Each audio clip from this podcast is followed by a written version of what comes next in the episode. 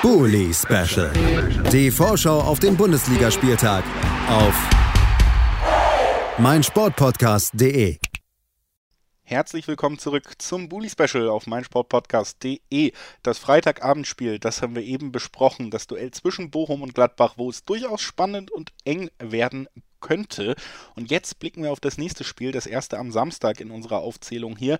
Es ist das Duell von zwei Mannschaften, die in ihrem letzten Spiel 1:0 gegen Borussia Dortmund verloren haben. Mainz empfängt die Arminia, beides auch Vereine, die durchaus mit dem Coronavirus zu kämpfen haben oder hatten. Bei den Mainzern natürlich noch extremer gewesen, aber auch bei Bielefeld weiterhin Ausfälle. Deshalb, wir wollen drüber sprechen mit Jan Budde vom Hinterhofsänger Podcast. Hallo Jan. Hallo Julius, mein Lieblingspöbel Borusse. Ja, auch da können wir natürlich direkt drauf einsteigen auf dieses Thema, denn es ist noch ganz frisch. Gestern Abend gab es die 0:1 Niederlage von Mainz am Mittwoch eben gegen Borussia Dortmund im ersten Nachholspiel, was sich aufgestaut hatte aufgrund der Corona-Situation in den letzten Wochen bei den Mainzern. Es war lange ein 0:0 und dann eben ein spätes Freistoßtor oder ein spätes Tor nach einem Freistoß von Axel Witzel. Also das so ein bisschen die Ausgangssituation. Klar, Mainz musste kämpfen, hatte natürlich auch in den letzten Wochen eben durch diese Situation schwer überhaupt einen Trainingsbetrieb und fitte Spieler da aufzustellen. Wie hast du die Leistung gerade unter diesen Aspekten wahrgenommen? Wir können einfach nur stolz auf die Jungs sein. Der Punkt ist ja, nur weil du negativ bist, bist du ja nicht auf einmal fit. Wir hatten ja Charlotte Voll, PSG-Torhüterin ihres Zeichens bei uns im Podcast, die gesagt hat, sie hat nach ihrer Corona-Infektion einfach mal satte 3 Wochen gebraucht und das als Torhüterin, um auf normalen Null wiederzukommen, die dann auch gesagt hat, zum Beispiel beim Thema Torhüter, die laufen vielleicht nicht so viel, so lange konzentriert zu bleiben, ist ihr tatsächlich schon auf der Bank schwer gefallen. Dann kann man ungefähr mal erahnen, wie hart es für Leistungssportler ist. Und wir hatten dann tatsächlich auch noch mit Bürgs auch jemanden, der eine Herzmuskelentzündung hat, der jetzt langfristig ausfällt, wo du nicht weißt, wie lange der ausfällt. Und das alles in Summe ist einfach nur beachtenswert, wenn die Mannschaft dann so auftritt gegen einen vermeintlichen Meisterschaftskandidat, der dann auf Zeit spielen muss am Ende auch noch. Das ist dann wirklich beeindruckend. Klar, du hast diesen Einbruch gehabt zwischen der 60. und 75. Minute. Das war zu erwarten, dass dir da irgendwann die Körner ausgehen. Aber dass sie sich dann hinten raus auch noch so quälen. Ich möchte das gar nicht glorifizieren, weil ich das wirklich sehr, sehr kritisch sehe, dass wie mit Corona umgegangen wird im Leistungssport insgesamt. Jetzt hat das Spiel aber nun mal stattgefunden. Und dann muss man einfach nur den Hut ziehen. Das war eine riesige mentale Leistung. Und man hatte Borussia Dortmund, das muss man ehrlicherweise sagen, teilweise am Rande einer Niederlage. Und ich glaube auch, wenn es da nicht an der einen oder anderen Stelle den kleinen Borussen-Bonus gibt, dann verliert Borussia Dortmund dieses Spiel auch. Ja, man muss sich ja auch nicht immer einig sein zwischen den Gesprächspartnern, aber auf jeden Fall, ich glaube, das kann man sagen, ein Kraftakt, den Mainz da hinlegen musste und der ja auch über weite Strecken zumindest den einen Punkt hätte sichern können. Gegentor fiel ja sehr spät. Trotzdem haben wir jetzt eben drüber geredet. Kraftakt war es. Man hat auch gemerkt, natürlich, umso länger das Spiel geht, umso anstrengender wird es. Und jetzt stehen englische Wochen vor der Tür aufgrund der Nachholspiele.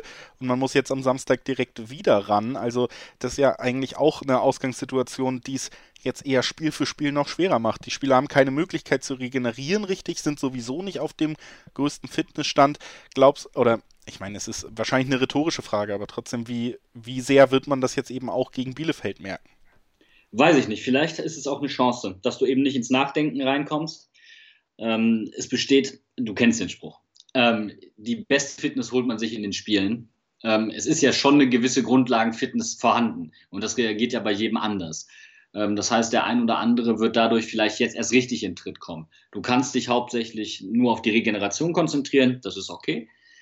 Die Mannschaft kommt aber ins Spielen. Und was man gestern auch gesehen hat, was wir aus dem NLZ nachlegen können. Und du siehst keinen Qualitätsverlust im Vergleich zu anderen Bundesliga-Profis. Niklas Tauer, Marvel Papela, der auch schon im Hinspiel gegen Dortmund eingewechselt wurde. Dann kommt auch noch ein Paul Nebel dazu, der U17-Kapitän ist bei der deutschen Nationalmannschaft. Also das ist einfach nur beeindruckend. Und auch wenn Robin Zentner ausgefallen wäre, wäre Lasse Ries da gewesen, der als riesiges deutsches Torwarttalent gilt. Das ist einfach nur beeindruckend und zeigt, wie gefestigt Mainz 05 eigentlich ist und wie unbeeindruckt das NLZ die letzten Jahre über gearbeitet hat.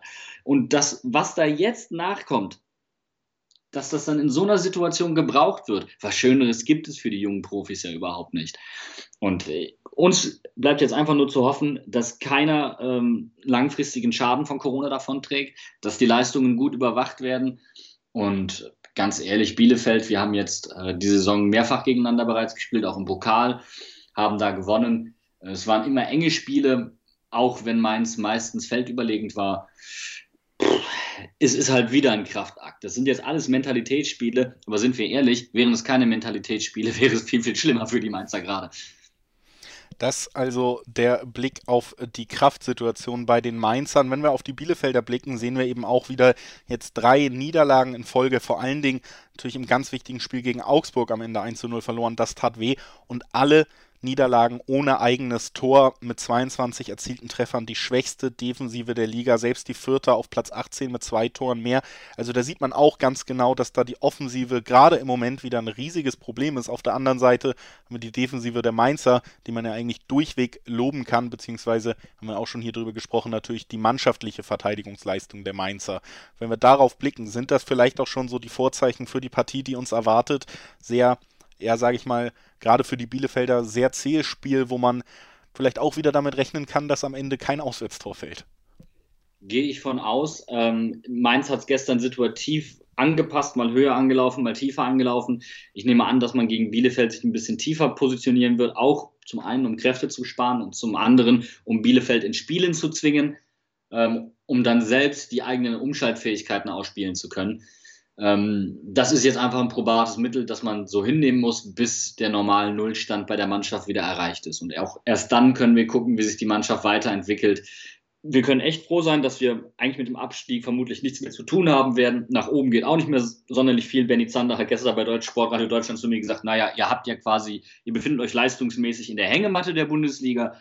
Hat er recht, aber natürlich wird sich die Mannschaft nicht zurücklehnen. Dann, wenn wir über die Defensive der Mainzer, die Offensive der Bielefelder geredet haben, können wir natürlich das Ganze auch nochmal ein bisschen umdrehen, wenn wir auf dieses Spiel blicken. Verteidigen, das können die Bielefelder bei den Mainzern. Deswegen auch so mal an dich die Frage, wer ist da jetzt der Hoffnungsträger, dass es dann nicht nur zum 0:0 am Ende gereicht, sondern zum Siegtreffer, denn ja, zum Beispiel Jonny Burkardt, den wir gerade in der Hinrunde immer wieder herausgehoben haben, der hat seit dem 14. Dezember keinen Treffer mehr erzielt. Wenn der vielleicht in besserer Form gewesen wäre, dann würde ich sogar mit dir mitgehen mit dem Rand der Niederlage am gestrigen Abend. Aber das ist für mich noch so ein bisschen die Frage, auf wen bauen da die Hoffnung jetzt offensiv gerade? Da ist der Abgang oder der Ausfall von Delano Bürschok halt wirklich schmerzhaft. Der ist ja extra im Winter dazu geholt worden. Als Stürmer. Deswegen hat man auch Adam Solay abgegeben. Jetzt hat man wieder ein kleines Loch. Und jetzt setze ich schon sehr stark auf Marcus Ingvartsen, muss ich ehrlich zugeben, der auch gestern ein gutes Spiel gemacht hat. Da wir nicht wissen, wie die tatsächliche Fitness verteilt ist, maße ich mir jetzt nicht an, die Auswechslung zu kritisieren. Ich hatte von außen den Eindruck, dass ich eher Burkardt runtergenommen hätte, so wie du es auch gesehen hast, und Ingvartsen draufgelassen hätte. Vor allen Dingen, weil Ingvartsen zurzeit einfach einen Killerinstinkt hat, den Jonny so nicht mitbringt, auch wenn er fleißig ist. Und da müssen wir mal gucken. Der Schlüssel ist eigentlich da, du hast es vorhin angesprochen, man verteidigt im Kollektiv, jetzt sollte man auch im Kollektiv angreifen. Und da hat Karim die ein oder andere Schwäche auch noch, aber ich glaube, wenn nicht jetzt, wann dann gemeinsam angreifen. Gemeinsam angreifen, um ein gutes Ergebnis für Mainz zu erzielen, trotz aller Widrigkeiten. Lass uns noch gemeinsam tippen, ob das gelingt. Was glaubst du, wie geht's aus? Ja, tatsächlich 1:0 Mainz.